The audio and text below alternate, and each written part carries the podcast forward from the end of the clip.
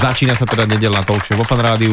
V štúdiu Fan Rádia už tak dosť obďaleč eh, odo mňa sedí Tomáš Tadlánek, dobre to hovorím? Áno, áno, dobre, dobre to Tomáš hovoríš. Tadlánek je to tréner a majster sveta v kickboxe a jeho frajerka a zároveň zverenkyňa Monika Chochlíková. Monča, čau. Ahoj. A teraz ty máš tých titulov toľko, že to by sme akože naozaj, že do 12 len menovali všetky tie tvoje tituly, tak spomeniem, že tiež si majsterka sveta, Áno. mnohonásobná majsterka Európy a ty si sa teda okrem tajského boxu a kickboxu, ktorému sa teda primárne venuješ teraz eh, v rámci korony, len tak Nirix Dirix dala aj na MMA, kde si teda hneď v prvom zápase vyhrala a čakáte ďalší zápas. K tomuto všetkému prídeme, ale prosím vás pekne, poďme po poriadku, začnem dámov, to mi nevadí?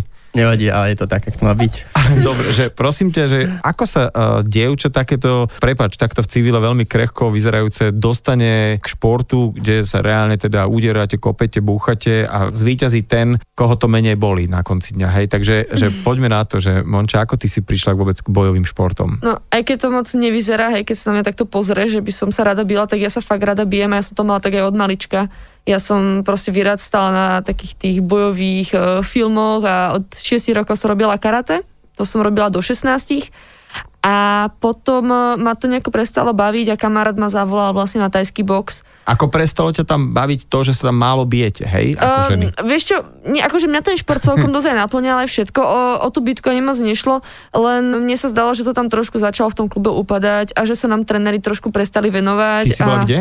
Ja som bola v Trenčine v Real týme. OK. To bolo takéto prelomové obdobie, že v tých 15, 16, 17 veľa deciek proste končilo s karate, neviem ako je to teraz, ale vtedy to bolo tak, že fakt tých 16, 17 skoro každý skončil s tým karate a zostali len vyvolení, ja som medzi nimi nebola.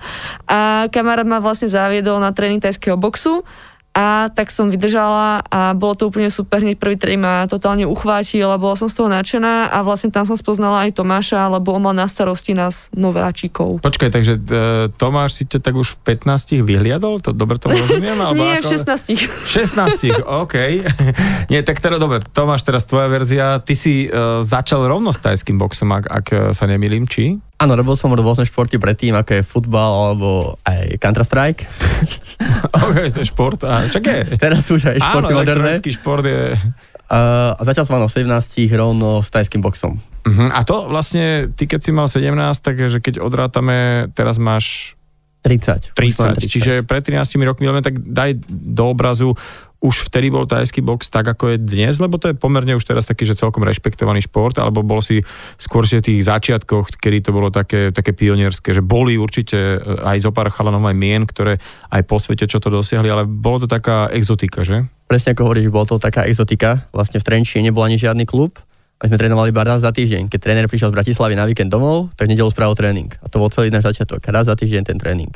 Potom časom, po, po roku, po roku sme Dal začali... vám dola, domáce úlohy, že čo, čo cez týždeň? Hej, skúšali sme s kamarátmi trénovať to, čo sme tam nám ukázal, ale predsa len trénovať raz za týždeň, to každý vie, že to je máličko. Ale časom po pol roku, roku sa ten klub rozbehol, tréner ostal v Trenčine a vznikol klub a začali sme tak pravidelne trénovať. A tajský box bol úplne v plienkach, tu nikto to nevedel, to doslova taký underground vtedy.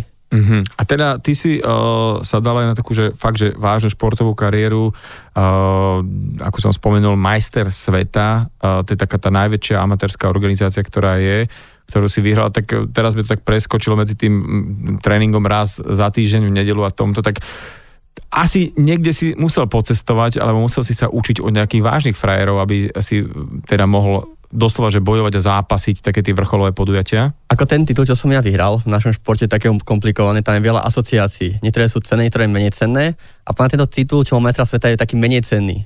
Ja ho nevnímam ako nejaký môj veľký úspech, lebo sú cenejšie tituly, ako čo mám majstra Európy, také iné asociácie, ako pro, tak to je vlastne prvý slova, čo, čo to vyhral som bol ja. Uh-huh. A také pre mňa také cenejšie. Tak tento majster sveta, ja sa tým až tak extra nechválim, lebo podľa to nemáš takú hodnotu, akú skutočne má znieť majster sveta. Tak áno, máme rôznych aj majstrov sveta v karate, ktorí majú a, 28 tisíc titulov a potom máme iných majstrov sveta v karate, ktorí majú síce jeden titul, ale naozaj ten má váhu. Tomáš, ty si spomínal, že vo svojich začiatkoch v thajskom boxe si trénoval možno raz, dva razy týždenne. Ani ste vlastne nemali nejaký zriadený klub. Čo sa potom stalo? Lebo ty, ak sa nemýlim, ty si išiel do Thajska. Vieš, ja som taký typ človeka, že keď niečo začnem robiť, robím to na 1200%. Proste ja som začal trénovať s kamarátom v pivnici, pojmo. My trénovali ráno, večer, v lete, len tak, my trénovali trikrát denne. Mhm. Bez toho, aby sme boli nejakí extra zápasníci, alebo len mali na zápasy. Vlastne ja som cestoval veľa po Slovensku, po rôznych kluboch, sa učil čo najviac rôzne semináre a v 20 rokoch, od 21 som mal som išiel do Tajska na 3 mesiace trénovať, len kvôli tréningu. Uh-huh. A tam som trénoval vlastne 12 krát do týždňa, nejakých 6-7 hodín denne, vlastne ale nedel bolo voľno. A to bol pre, pre mňa masaker. Veď mladý chalan je do Tajska, ja som v živote nebol. Som šiel s kamošom z Martina, čo nevedel ani slovo po anglicky, v živote nebol v Tajsku. A chodte, ja som v živote neletel, ja som prvýkrát v živote letel. To bol akože zážitok, mne dalo veľa ako zápasníkov, videl som úplne iný svet, úplne akí žijú ľudia na opačnej strane sveta a bolo to úžasné. No, akože mňa to posunulo nielen ako človeka, ale ako aj zápasníka samozrejme. Mm-hmm, mm-hmm. Teda takto postupne sa vypracoval, lenže ty si začal popri tom už aj trénovať, ale stále si aj aktívny ako, čo ma ale teraz udivuje, že ty si síce tréner, ale ty sám trénera ako športovec, ako, ako zápasník nemáš. Čiže ty si taký, že stále self-tréner, taký, že samo? Ja som si založil klub pred 6 rokmi, z toho som odišiel, založil si nový, keď som doštudoval vysokú školu a ja vlastne trénera reálne nemám. Ja tréningy si robím sám, a popri tom vlastne trénujem ostatných 10-15 zápasníkov. To je také najčastejšie v mojej kariére, že najlepšie, keď máte trénera, ktorý za vás všetku robotu robí. Len vlastne robotu musím robiť za všetkých. Aj ako zápasník, aj ako tréner. Keď sa mi nechcem, musím sa namotivovať sám, lebo väčšinou vás motivuje tréner, že poď, musíš trénovať. Čo teraz to, musím to robiť tu, to robím hlavne ja sám. Také komplikovanejšie, ale zase to je tá cesta taká, taká zaujímavejšia celkovo, že to mm-hmm. vnímam zo všetkých pohľadov, všetky tie veci. Ja, ja chápem, ako sa cítia moji zápasníci pred zápasom, lebo som zápasník je to taká veľká výhoda pre mňa ako trenera. Lebo podľa mňa, keď tréner ne, nebol zápasník, alebo nezápasil veľa, tam mu chýbajú také skúsenosti, také rôzne tie pocitové, ako sa cítia pred zápasom, po zápasoch, keď majú veľa zápasov, keď sú nervózni, ako tedy reagovať. A to je taká moja plán veľká výhoda. Mm-hmm. A hlavne s tým, že ja s nimi aj trénujem s tými ľuďmi. Tak ja viem, ako sú na tom reálne, viem ich posunúť, viem ich opraviť z takého prvého, takého najbližšieho uhlu pohľadu, lebo ja s nimi spárujem napríklad. Takže ja doslova viem, kde ich slabina kde je silná stránka. Viem to z prvej ruky, lebo to cítim. Keď no. im niečo ide, tak, tak to pocítim. Keď niečo nejde, tak to pocítia oni odo mňa. To mi tak nejak vychádza, že vlastne presne vieš, v akom stave je tá pripravenosť ísť uh, už uh, priamo zápasiť, mať nejaký na ten reálny zápas. Vy ste teda nielen taký ten pár na tréningu, ale aj uh, v súkromí, ale teraz Poďme na taký tento vzťah. Ty, Tomáš, ako Monikin tréner, koľko máte spolu tréningov za týždeň, dajme tomu? Všetky. Všetky. 10, 10 ich je. 10 tréningov? 11. Čiže... 11, 11, 11 tréningov. Či, 11. Ako máte dvojfázovo cez týždeň a potom cez víkendy? A v nedelu máme jeden tréning. Jo, jo, iba jeden, tak iba nedelu jeden. taký, no, trošku sa dobijete a idete domov, hej, akože, hej. hej, hej. No, teraz sa pýtam teba, Monika, mm-hmm. že aké je to, keď ťa frajer linčuje, ktorý by ti mal masírovať nôžky a miesto toho ti jednu cápi po nose a jak to je? Ešte ono to možno pôsobí tak drasticky, hej, keď akože som to počula od teba, ale my sme sa už tak zohrali a tak sme si na takýto štýl života zvykli, že to bereme ako súčasť toho, hej, že on ma bere ako jednu zo zápasníčok, čiže nemôže robiť so mnou nejaké výnimky, pretože vie, že chcem byť najlepšia a preto ma nemôže ani šetriť a čím proste prísnejší na mňa na tom tréningu bude, tak tým si to viac zúročím na, na tých zápasoch. Mm-hmm. Takže myslím si, že je na mňa dosť prísny, a opačne teda Tomáš, opýtam sa tak, že, najmä, že doma ťa trošku akože už vytáča, však jasný lockdown ste v kuse zavretí a si tak povieš, však počkaj, o 5. máme tréning, e, nebude, že dáš 3x40 klikov, ale 3x80 a nebudeš sa pýtať prečo, lebo som tvoj tréner. Čiže máš to aj takýto nejaký presun rôznych e, konfliktov potom na tréning, či o toho je trénera by to ustalo? Akože snažím sa neprednášať nejaké naše vnútorné konflikty do tréningu, sa to tak prof, profesionálne, ale akože keď poviem tak nadnesenie, tak celkovo trénovať ženy je úplne na liga. to je úplne komplikovaný proces. Proste ženy majú nálady. Čo my chlapi nechápeme. No tak ako už aj my máme nálady, ale... No presne. Ale... To, to, podľa mňa to sa nedá porovnať. Nie, dá sa to porovnať a ja ti poviem presne, jak sa to dá porovnať, že my keď máme nálady, tak to je ako keď vy keď máte nálady a máte dietu pred zápasom. Taký istý si ty, keď si taký náladový. Môžem odísť na chvíľku, dobre? takže dobre, takže sú tam nejaké náladičky a že ty ako tréner, teda som sa pýtal, prepač Monika, trénera. No, uh, čiže, čiže, nie, nie, že teda, že, že je to komplikované, že oni majú také tie nálady, ženy, hej, také ženské nálady, tie náš, milé, krásne náladičky, čiže, je, čiže viacero takých tých vstupov do toho ide. A je to tak, lebo niekto mi hovoril, o, že chlap a teraz e, nech sa nikto neurazí, iba to tak poviem, ako, e, že aby to nebolo zle, že ako keď sa dvaja psíci bijú, tak keď jeden pes zistí, že je slabší ako druhý, tak povie, že OK, som slabší a ide preč e, von z toho nejakého zápasiska, ale ženy keby ich človek neotrhol, tak oni idú na doraz. Že proste, a to vidno aj neviem, pri futbale, že tam niekto sa tak ťukne a vála sa 8 hodín po zemi nositka, prerušuje sa zápas a ženy hoci kedy si dajú taký faul, vstanú, krv tečie a že sú ako keby odolnejšie. Je to pravda, že ženy sú fakt ako keby e, v tom zápase, už keď sa do toho pustia také, že tvrdšie? Akože hej, tie baby, čo sa do toho fakt pustia, tam budú také fakt odolné, aj fyzicky, aj psychicky. Som akože fakt dobré. Ale ako hovoríš presne, babi aj u nás na tréningu, alebo celkovo všeobecne, keď spolu spárujú, tak to je vojna. Mm. Tam proste ego nepustí niekedy, tam každá chce ukázať, že ja som tá lepšia. Mm-hmm. Keď, hovoríš, keď chalani spárujú spolu na tréningu, akože simulujú zápas, tak skončí kolo, pipne to, podajú si ruky, objemu sa, že super. Keď babi, pipne to, pohľad preč a idú preč. Malo kedy sú tam, že jo, super, dobre, si, dobre si uh, zatrénovali, okay, okay. Niekedy to berú až moc osobne, ale zase, to je zase iná stránka veci, že tie ich zápasy sú veľmi atraktívne. Tam je oheň. To proste oni nemávajú úplne nudné zápasy, tam sa tie baby proste malujú neuveriteľne. Momentálne teda Monika uh, naozaj ide karta nielen v kickboxe, tajskom boxe, ale v MMA. No ale vieš, čo mi tak napadlo, že ty už keď si to teda nehrala s tými babikami a išla si rovno na karate a potom si sa začala byť v ringu, čo tak tvoji rodičia ako sú s tým OK? Chodia na zápas ťa nejak podporovať alebo alebo radšej doma si obrízajú nechty, ako to majú? Oni by ma podporovali úplne v hocičom, čo by som robila a samozrejme boja sa o mňa, e, stále akože sa pýtajú, ako sa cítim, ako mi ide dieta, že či náhodou si to nechcem rozmyslieť, ale keď už ide do toho tuhého, tak sú pri mne a stále tam budú pri mne. Takže mňa, mňa podporujú stále v kuse. Keď si spomenul tú dietu, tam je to naozaj v rámci hmotnostných kategórií, mm-hmm. čiže ty keď chceš, dajme tomu, že vieš dopredu, že má nejaký zápas v tej a v tej kategórii, takže ty na jednej strane musíš naberať silu a musíš teda jesť, čo to ide, ale zároveň e, ty si aj povedala, že to máš nervózny, keď si e, stráži hmotnosť a že, že je hladný, tak e, aké je to toto celé udržovať dopredu, že musíš vedieť, že o 4 mesiace, keďže ideš do 52 alebo do 53 alebo neviem do akej kategórie, že mať presne v ten deň tú váhu? Pre mňa osobne je robenie váhy akože naj, najťažšia časť alebo najnáročnejšia časť e, celej tej prípravy, vrátanie všetkých tréningov a tak ďalej a tak ďalej.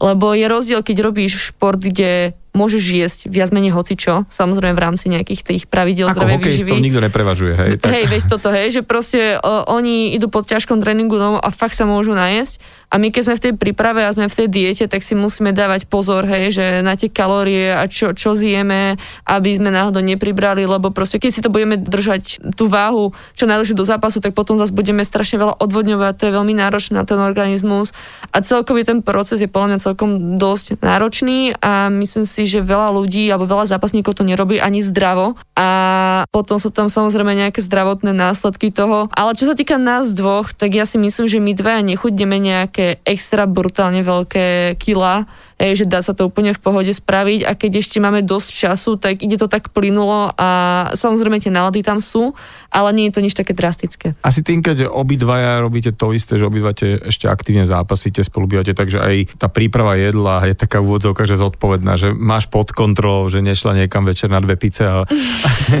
že keď ju teda trénuješ, ťaž. No dobré, poďme teraz na samotný ten šport. Musím povedať, že ja keď som, lebo chodím veľmi dlhé roky do Škótska a tam vždy, keď ideme na nejaké pivko večer, tak tam bežal futbal. A teraz už tam bežia uh, buď MMA, alebo mm-hmm. nejaké, uh, veľmi sa to ako keby, uh, je to na vzostupe, všetky tieto mix martial arts a vôbec akékoľvek bitky, tak nazvem, bojové športy. Ako je to u nás, že naozaj už teda aj tá členská základňa, alebo ako tak, taká tá spoločenská objednávka je fakt veľká, že do vašich klubov prichádza čoraz viac mladých ľudí. A potom druhá otázka, že či teda ako nejaký futbalista, tenista, hokejista sa, keď mu veľmi ide karta a do, dosiahne taký športový olimp, je to už šport, ktorým sa dá u nás aj živiť? No ten dopyt podľa mňa je od tých ľudí, vďaka tak tomu boomu, čo spravili tie MMA, organizácie hlavne UFC s Conorom McGregorom na čele, spravili neskutočný marketing, teraz to vidno od Octagonu, ktorý v Čekoslovensku jedna asi najpopulárnejšia športová organizácia naprieč všetkými športami. Keď zoberieme tie čísla sociálnych sietí, oni majú vyššie čísla ako futbalové kluby. A je tá sledovanosť, tak je to masaker. Ako ten šport išiel neuveriteľne hore za posledné roky, lebo pred 6 rokmi nikto nevedel, čo je MMA, čo je tajský box, každý povedal, čo sú nejaké pouličné bitky, ale teraz to je regulárny šport. Hej, ľudia majú záujem to trénovať, sledovať, rôzne celebrity robia len kvôli postave, lebo on to je strašne komplexný šport a výborný pre zdravý zdravotný štýl, lebo zapáti tam celé telo. Takže akože v tomto ten boom išiel neskutočne hore. A tak ako hovoríš, v tom Škótsku už tam nedávajú futbal, dávajú tam EMA v televízii, ľudia to sledujú. V sa svet úplne zmenil podľa mňa tie posledné roky a naozaj tie bojové športy do popredia. My sme na to vďační veľmi, lebo to cítime na našom klube, alebo keď robíme akciu v bojových športoch, tak my vieme vypredať mestskú športovú halu čo, čo je super. Tomáš, uh, kým teda Monika robila tajský box alebo kickbox, ktorý sa deje v ringu a sú tam celkom také striktné pravidlá, ako si reagoval teraz nie ako tréner, ako, ako je frajer, uh, že ide robiť MMA, kde vlezeš do klietky a v podstate akoby skoro bez pravidel jeden druhého ide umlátiť? Akože on to nie je také zjednodušené, si to povedal úplne, že to je takmer bez pravidel, lebo to je vlastne mix bojových športov. Hej, sú tam pravidlá tajského boxu, plus do toho napríklad pravidla zápasenia, pravidla juda a pravidla brazilského jiu Uh-huh. A to vlastne spojíš dokopy a máš nejaký komplex pravidel, čo môžeš, čo nemôžeš, že nie všetko tam môžeš. To tak ako, nie je to tak, že choďte tam, robte čo, ale to zase nemôžeš, má to fakt určité pravidlá. A tým, že to je vlastne, ty v tom zápase môžeš robiť všetko, čo vieš zo všetkých bojových športov, vlastne taký jak 10 boj v bojových športoch, uh-huh. tak, tak veľmi atraktívne. Lebo reálne ten najlepší v tomto bojovom športe MMA je vlastne najlepší bojovník na svete. Lebo naozaj, keby v podstate dvoch bojovníkov proti sebe, tak tak začínali UFC, že tam šiel judista proti boxerovi, boxer proti zápasníkovi, to bude doslova štýly, ktoré proti sebe bojovali. Ale často sa to vlastne vykryštalizovalo na to, že tí ľudia začali zistovať, že toto funguje z tohto štýlu, toto z tohto, toto z tohto. Uh-huh. A vzniklo vlastne také MMA. A vlastne teraz ľudia, keď, keď Monika trénovala na zápas MMA, trénovala ráno grappling, to na, na zemi zápasenie, toto mala zápasické tréningy, potom tréningy tajského boxu, box vlastne trénovala všetky to bojové umenia a bojové športy. Vlastne o tom je EMA, takže ono to má pravidla, tým je to tak, také veľmi atraktívne, že to spája všetky tie bojové športy a ja som bol rád, keď to Monika išla boxovať, lebo podľa mňa ona je strašne talentovaný športovec. Ona proste on sa nebal o ňu, lebo ja viem, že čo sa nachytí v tom športe, to je ide, na tých bojových športoch. Takže v tomto som ja nemal nejaký strach ako je tréner. To sa mi páčilo, keď som taký mail od teba dostal, že vlastne ty si bola stand-upistka, tak ano. som si myslel, že som ťa nikdy nevidel na žiadnom stand-upe rozprávať, ale stand-up u vás stojí to postové bojové umenia, to znamená, že uh, tam sa nejde na zem, že keď niekto spadne na zem, tak sa pískne, čiže to je aj pri boxe alebo kickboxe, takisto aj pri tajskom boxe, že tam sa to všetko odohráva v stoji. Ano. Ale pri tom MMA teda idete aj na zem. Uh, koľko ti trvalo sa nejak adaptovať na toto? lebo to je úplne iná liga, iný šport a hlavne presne to nám veľakrát karatistom vyčítali, že no dobre, však vy čo, ale keď padnete, väčšina sa to aj tak končí na zemi, tam neviete nič mm. a to je pravda. Tak ako toto u teba prebiehalo? Aby vlastne to aj e, poslucháči počuli, tak ja som mala zápas v Bellatore, mala som tam vlastne zápas MMA a tá ponuka prišla celkom dosť nečakane a ja som predtým mala neviem, dva alebo tri tréningy MMA, hej, čiže ja som na tej zemi bola totálny nováčik a keď sa na to pozrieme s ostupom času, že sme vlastne zobrali tú ponuku, vlastne 5 týždňov bolo do zápasu, čiže 5 týždňov sme, sme mali fakt takú prípravu MMA-karskú poriadnu, že sme tam išli so strašne veľkým rizikom, lebo že ja čo som... keď spadnete na zem a e, tam už nie si ako keby... No vôbec som na tej zemi nebola doma a, a ani som nevedela, čo mám robiť. My sme, jediné, čo sme sa na tej príprave sústredili, bolo, že aby som sa nedostal do nejakého ukončenia, hej, čiže vlastne moji sparingovia mi robili nejaké rôzne páky, ja som sa mala snažiť ujsť.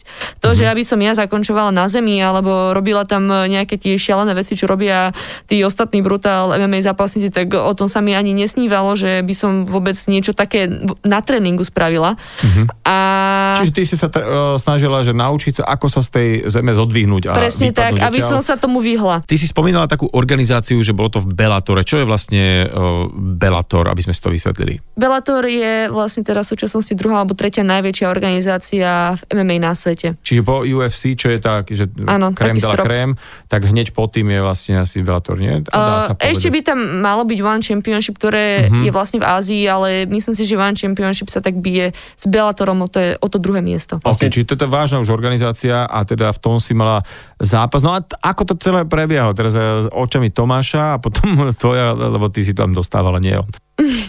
E, zápas plán prebiehal úplne najviac ideálne asi ako mohol, čo mi sa nesnívali. Zápas začal, a po dvoch minútach e, Monika kopla superku do hlavy, superka padla. To je pekné. To je, že, jak to povedal, že teraz ľudia ne, je nedela, pripravujú obed a že koplajú do hlavy. Dobre, padla a a teda ako to skončilo? Monika ju sa dokončiť, ale tým, že nie je zvyknutá, že na zemi sa môže bojovať, tak zamrzla na sekundu na dve a tým dala vlastne superke čas sa trocha zorientovať A keď na ňu nabehla, tak vlastne chytila a už boli na zemi obidve.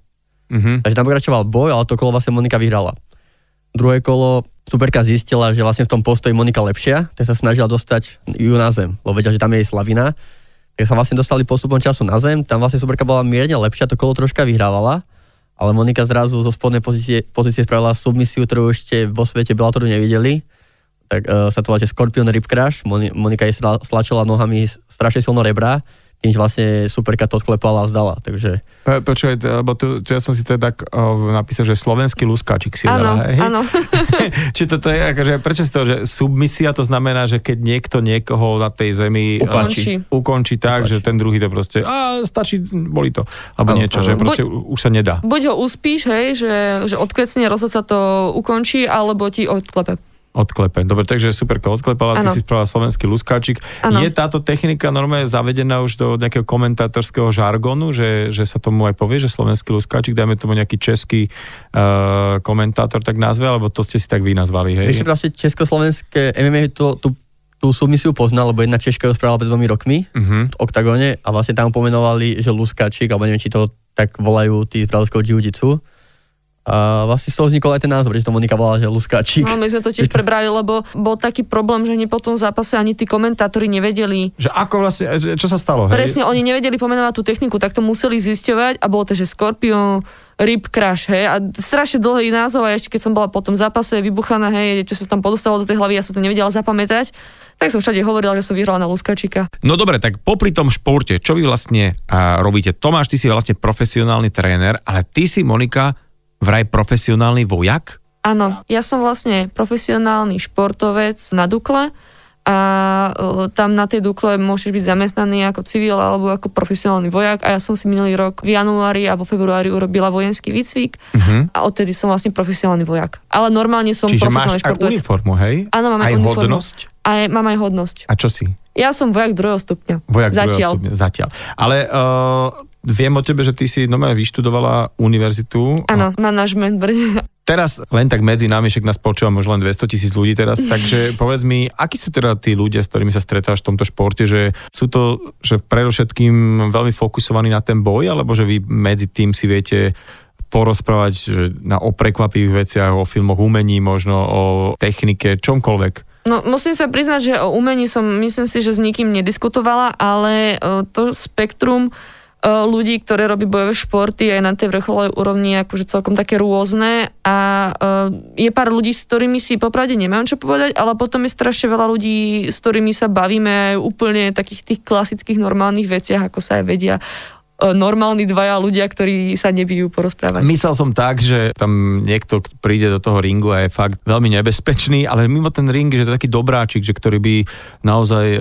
muche neublížil a venuje sa, dajme tomu, že včelárstvu, že či sú tam až takéto extrémy. Uh, Máme- Tomáš sa tak nie? usmial, že on asi takých veľa aj pozná. A to je možno aj taká podotázka k tomu, že aspoň ja som mal osobne takú skúsenosť, že ľudia, ktorí dlhodobé, dlhé roky naozaj, že to bol nejaký život, sa venovali bojovým umeniam, tak boli v podstate veľmi v pohode z hľadiska toho, že by nikdy nezačali na ulici žiadnu šarvátku a skôr by to dohováraním a všetkými možnými prostriedkami. Že to sú skôr ľudia, ktorí tam chodia tak pol roka práve, tak to sú tí takí výbušní. Je to tak? Či Presne ako Áno. hovoríš, ako myslím hlavne, že tí zápasníci to nepotrebujú.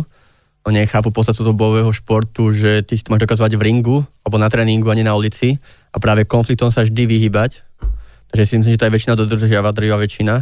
A čo sa týka tých ľudí, tak ja napríklad poznám profesora fyziky na vysokej škole, čo boxoval. Alebo môj kamarát je z najlepších Čechov v ľahkej váhe, je docent biochémie na vysokej škole, a teraz pôsobí vo Francúzsku, pracuje v laboratóriu. Akože tamto spektrum je, ako nájdeš aj hlupáka, ale to nájdeš všade. Hej, ale nájdeš tam aj vysoko vzdelaných ľudí. Akože hlavne ja si myslím, že keď sa byť najlepší, tak ty musí byť aj inteligentný človek. Lebo to nie je šport, že chytíš niečo do ruky a hodíš na ďaleko, vieš a konec. Tu musíš v tom zápase rozmýšľať. A keď nevieš používať ten mozog, tak sa nepresadíš v tom športe na tú najvyššiu úroveň. Ale taký, dobre, povedzme si, že taký Conor McGregor, ten mi tak akože skôr pôsobí tak, že ja osobne um, kvôli takým ľuďom ako je on veľmi nepozerám tento šport, ale na druhej strane nedá sa mu uprieť to, že on eh, pritiahol obrovskú pozornosť všetkých a možno pre tento šport urobil strašne veľa práve kvôli tej pozornosti. Conor je taký fenomén. Mhm. On vlastne vďaka tomu svojmu správaniu ten šport predal. On keby neprišiel, tak ten šport je stále v úzadí. Na druhej strane, on mal teraz naposledy zápas, ktorý prehral pred dvoma týždňami, alebo troma, neviem to jedno, s Dustinom Poirierom a to bola ich odveta. Oni mali zápas predtým pred 5 rokmi a tam bol ten Conor na vrchole trash talk, nadávky, urážky, stále to isté. Teraz mali odvetu a on sa choval úplne opačne. Rešpekt, obdivoval supera, po zápase mu gratuloval, mal iba milé slova na seba. Uh-huh. Ja neviem, či to je tým, že sa narodili dve deti a tie ho zmenili, ale už to nie je ten Conor starý Conor trash talk a hlúposti vypráva. A práve že naopak, teraz bol taký Conor, ktorý mal, bol plný rešpektu superovi, priateľský aj po zápase. A akože na druhej strane toto, on sa predal. Vďaka tomu je tam, kde je, že urobil tie talky na, na začiatku. Keď sa choval tak ako teraz tým rešpektom na začiatku, tak je tuctový ako ostatní zápasníci. Mm-hmm. Ale toto bola taká, no, marketing. Bol rozpoznateľný e, určite Ej, mimo. Akože podľa to negatívne, ja to, ja to nemám rád, tento trash talk, ale jeho to predal, aj ten šport to predal, lebo proste robil to, čo ľudia chcú. Akože môžeme sa tváriť, že nie je to správne, nie je to fajn, ale to je tá vec, čo bohužiaľ predáva. No, Počkej. tak vidíme to aj, teda nie, že by som chcel kritizovať sociálne siete, ale naozaj, že aj tam Presne, je to o tom no. skôr, že tá pozornosť je veľakrát venovaná ľuďom, ktorí... To nezaslúžia, doslova. Áno, a je tam samozrejme veľa aj kvalitných ľudí, ktorí to robia dobre a ktorí sú o, známi tým, čo robia na sociálnych sieťach, ale, ale popri tom je tam aj kopec ľudí, čo až e, rozum zastavuje. V každom prípade, teraz ma tak zaujíma, že či tá tvoja frajerka, ktorá sa bije a vlastne ešte je tak, že ten jej úplný vrchol kariéry má pred sebou, že čoho sa ona napríklad bojí? Lietania. To je masaker. Ona sa strašne bojí lietania lieta nejako v dopravnom pr- Áno? Áno, nemôže, nemôže lietať, lebo akože lieta veľa, ale musí lietať. Musím povedať, že teraz, jak som si to len povedal, tak zachytila stoličky. A... Ja mám z toho strašnú paniku, akože fakt, nie, nie som tá, že proste letím raz za tri roky, hej, lietame práve, že celkom dosť často na tie zápasy a na všetko ale ja mám proste pocit, že ja umrem v tom lietadle hneď, ak sa Myslíš to... to e, kvôli tomu, že si v nejakom uzavretom priestore? Nie, alebo nie, to nie, nie. Fyzika ti nesedí, že ako tento kus plechu môže, môže ísť... ísť hore a prečo pod nami nič není a keď sa tam niečo pokazí, tak proste to padne dole a bude to veľmi, veľmi akože moc dole a potom umrieme všetci a nezachránime sa, lebo to, keď máš auto nehodu, tak máš nejakú šancu prežiť. Mm. Ale keď padne lietadlo, tak tam tá šanca je veľmi celkom minimálna. Lietadlo pilotuje človek väčšinou, ktorý to celkom vie. Ale ja, ja, ja si to uvedomujem, hej, že proste je to stále najbezpečnejší prostriedok dopravy, ale mne to môj mozog nebere. Ja sa okay. proste toho bojím. No. A dobre, tak na opačnej strane, že e, čo je také guilty pleasure, také, také niečo, čo by sa teda Monika nikdy nevzdala? Konec to nie je vidno, ona je chudá baba s peknou postavou, ale ona brutálne má rada sladkosti. To je ako keď má dietu, ona si odpustí rýžu smažené, ale sladkosti je aj v diete. Mm-hmm. Ona Ale si musí nie. dať aspoň raz za dva dní nejakú sladkosť. Raz za tri dní teraz mám. tak teraz má raz za tri dní nejakú sladkosť musí dať. No a ešte stále ťa sa snažím do takého nejakého tvojho portrétu, lebo už vieme, že vodeš do ringu, tam prizabiješ koho chceš. A ako máš bilanciu v rámci zápasov, že čo sa týka počtu výhier a počtu prehier? Keď hovorím Fú, o majsterke sveta, no, tak asi, asi to bude viacej tých vier samozrejme toto áno, mám tuším, že nejakých 70 zápasov uh-huh. a 12 prehier, ostatné sú výhry a v MMA mám vlastne jeden zápas a jednu výhru. Dobre, a tie, tie prehry, keď sú, tak je to také, že Uh, bolo to väčšie, že technicky nábody sama vedel, že to tak je, alebo bola niekedy taká tá prehra, že, že prečo ste to ukončili, ešte to potrebujem dokončiť, že ešte vám ukážem. Uh, ako, že... Ja som nikdy neprehrala predčasne, ani, ma, ani som vlastne ešte nebola počítaná nikdy, ale bolo pár prehier, proste tie zápasy som dokazila Mm-hmm. Takže jeden alebo dva zápasy som fakt akože nešla dobre. A čo sa týka tých ostatných prehier, tak musím fakt povedať, že väčšina z nich boli veľmi tesné. Mm-hmm. Ja som vlastne takú fakt, že poriadnu prehru, čo som si myslím, že aj mala prehr, mala naposledy v roku 2017. Mm-hmm. Odtedy som mala uh, tri prehry, tri prehry a to jedenkrát vlastne som išla o titul majsterky sveta, to bolo v Žiline v roku 2019 a všetci si proste mysleli, že som ten titul vyhrala. Ale aj ty? Aj ja, aj, aj tréner mi, aj vlastne Tomáš mi hovoril, hej, že... To bola k Alebo t- um, to sú, to Čiže sú, kickbox, hej. hej. No a teraz ešte, a aj to si povedzme, že kickbox je rovnako ako krásokurčovanie, tak trošku v rukách kra- rozhodcov, že oni z rôznych uhlov môžu vidieť rôzne veci a môžu to vidieť trošku aj inak, ako dajme tomu, keď to človek sleduje v telke, lebo mm-hmm. tam to predsa len je zostrihané a máš z rôznych uhlov a máš väčší niekedy prehľad. Samozrejme sú to odborníci a vidia to, ale niekedy sa stane, že, že aj taký zápas, ak je to nejaké technické kávo, alebo vôbec nejak technicky uh, sa to ukončuje na body, že to môže byť Ja hovorím, že Vieš čo, nespravodlivé áno. a neúplne objektívne. Hej. Môžeš mať pravdu, že my máme aspoň tú výhodu oproti krasokorčulovaniu, že keď dáme KO, hej, tak nepotrebujeme body. Krasokorčuliari to nemajú, hej, že tam Mhm. tí sú závislí od rozhodcov. Ale čo sa týka konkrétne tohto zápasu, tak uh, tam boli viacerí ľudia, ktorí boli aj pod ringom uh, a tak ďalej, že fakt videli, že som ten zápas mala vyhrať a nebolo to tesné, že som ho fakt mala vyhrať jasne, len uh, rozhodcovia, ja, ja neviem, že čo sa stalo v nich, Mhm. že aké procesy tam prebiehali, ale jak si proste im to nevyšlo na tých eh, skorovacích kartách. Čo je taký najväčším úspechom pre bojovničky ako si ty? Máme vlastne organizácie IFMA, to je tajský box a ako je kickbox a tie sa snažia dostať na olympijské hry. Je to taký dlhotrvajúci proces, ktorý my ako športovci nevieme nejako ovplyvniť. Je tam dosť o lobbingu a o, o proste veciach, ktoré my nemáme ani poňatia. A vlastne dokým sa dostaneme na tie olympijské hry, tak takým druhým najväčším podujatím sú svetové hry. A im sa hovorí, že to sú že olympijské hry pre neolympijské športy. A tam sú vlastne športy, ktoré nie sú na olympijských hrách, ale majú už splnené nejaké kritéria. A tuším, že naposledy to bolo v roku 2017, tam som eh, získala druhé miesto a bola, boli tam športy ako gymnastika, hej, také fakt, že klasické, bolo tam aj to rýchlo lezenie, ktoré tuším, že je aj na olympiáde Aj teraz. karate, aj sumo. Aj karate tam bolo, ktoré už je teraz na olympiáde, čiže je taký medzistupiek na olympiádu. Mhm. A je to vlastne taký ten najväčší strop športový, ktorý v týchto dvoch športoch sa dá teraz získať. A potom také tie opasky, ktoré, že mám opasok z nejakej organizácie. Vieš, to je ako v boxe, to je proste profi šport, kde to je hlavne o dobrom manažerovi, známostiach a nejakých sponzorov, ktorí ťa pretlačia k tým titulovým zápasom. Takže tam to není ani tak o tvojej športovej kvalite, ako hlavne kvalitu manažerovi a ďalších aspektov, ktoré ty ako športový nevieš ov- ovplyvniť. To, čo hovorí Monika, to je čisto športový úspech.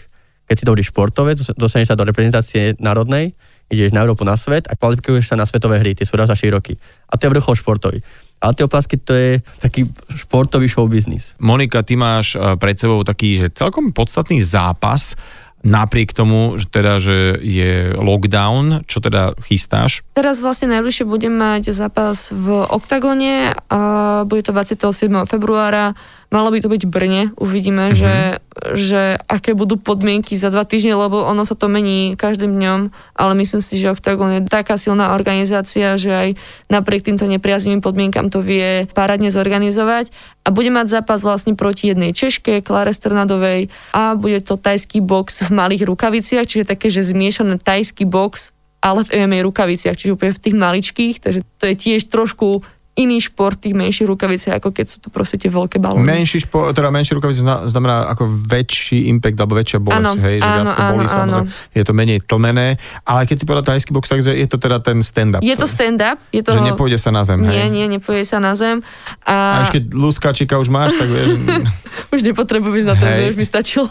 takže bude to vlastne naozaj uh, jeden z tých zápasov v rámci eh, toho celého večera, ktorý sa eh, ohlási, že v akých pravidlách sa ide a teda ty tam ideš proti Češke, hej? Áno, ono vlastne celý gala večer je to kvázi taký, že underground dvojka. Jednotka bola minulý rok e, a to boli také upravené pravidlá, že kvázi to bol tajský box, hej, ale boli tam ešte aj strhy na zemi a nejaká tá trojsekundová kontrola na zemi a potom vlastne sa dostávali minus body.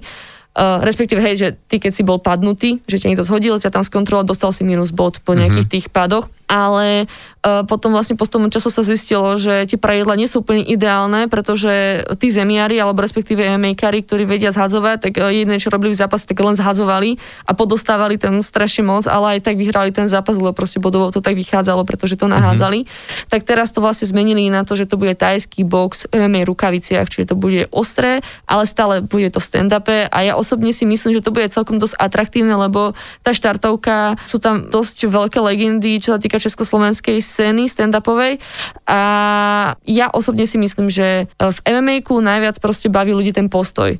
Hej, že ich moc, t- tú laickú verejnosť moc nebaví to, že ak sú tí ľudia na sebe, na zemi, hej, a proste tam snažia niečo, lebo sa, lebo sa v tom nevyznajú, hej, tí laici, že čo tam oni robia, aj keď to môže byť dôležité veci, ale v tom postoji proste hneď vie, že kto je tvrdší, kto je silnejší, či tam majú dobre prestrelky, či niekto tráfi, hneď je to vidieť. A preto si myslím, že to budeme celkom dosť veľký úspech, takýto formát. Ešte taká otázka, to ma vždy zaujímalo, keď som videl nejaký zápas a skončil teda tak, že ten človek je celkom taký rozbitý, že kedy tak môže najskôr nastúpiť na nejaký eh, zápas, kedy to vie zregenerovať asi keď je to nejaký turnaj, že za sebou ide viacej zápasov, tak asi sú tie zápasy kratšie, lebo tam sa si nemôžu tí zápasníci rozbiť úplne na šalát, lebo asi to bolí. Boli, boli. Uh, závisí od toho, že ako moc dobitý si, hej, lebo každé telo inak regeneruje a vždycky po zápase si inak dobitý a závisí to podľa toho, že akého si mal supera, koľko si inkasoval a tak ďalej a tak ďalej. Čiže nie je to také, že pravidlo, že po týždni si v pohode a môžeš zapasiť, ale tak väčšinou, čo je taký priemer, tak to zápasia teraz, neviem, raz za dva mesiace, raz za tri mesiace. My sme zapasili tak raz za mesiac, dalo by sa povedať. Plus, že keď ideš na tie turnaje, tak to máš väčšinou, takže e, ideme si tam týždeň a za ten týždeň máš tri alebo štyri zápasy. Proste musíš vyrať ako keby takú pyramídu, ktorú máš rozdelenú do, do viacerých dní čo je podľa mňa celkom taký dosť masaker. Uh, ale čo sa týka toho profi športu, tak tam uh, je to také, že jeden zápas za dva mesiace, za tri, možno za pol roka, niektorí zápasia aj v takých väčších časových odozvách. Nemyslím si, že kvôli tomu, že sú dobití, ale hlavne kvôli úprave tej stravy a tomu chudnutiu. Lebo, Aha, lebo, to vlastne, no. to, to vás ešte viacej akože dáva dole ako to, že, že síce som mala zápas, aj som dve, tri schytala, ale teraz keby som sa mohla tak dobre najesť, tak by mi bolo fajn, ale nemôžem, hej?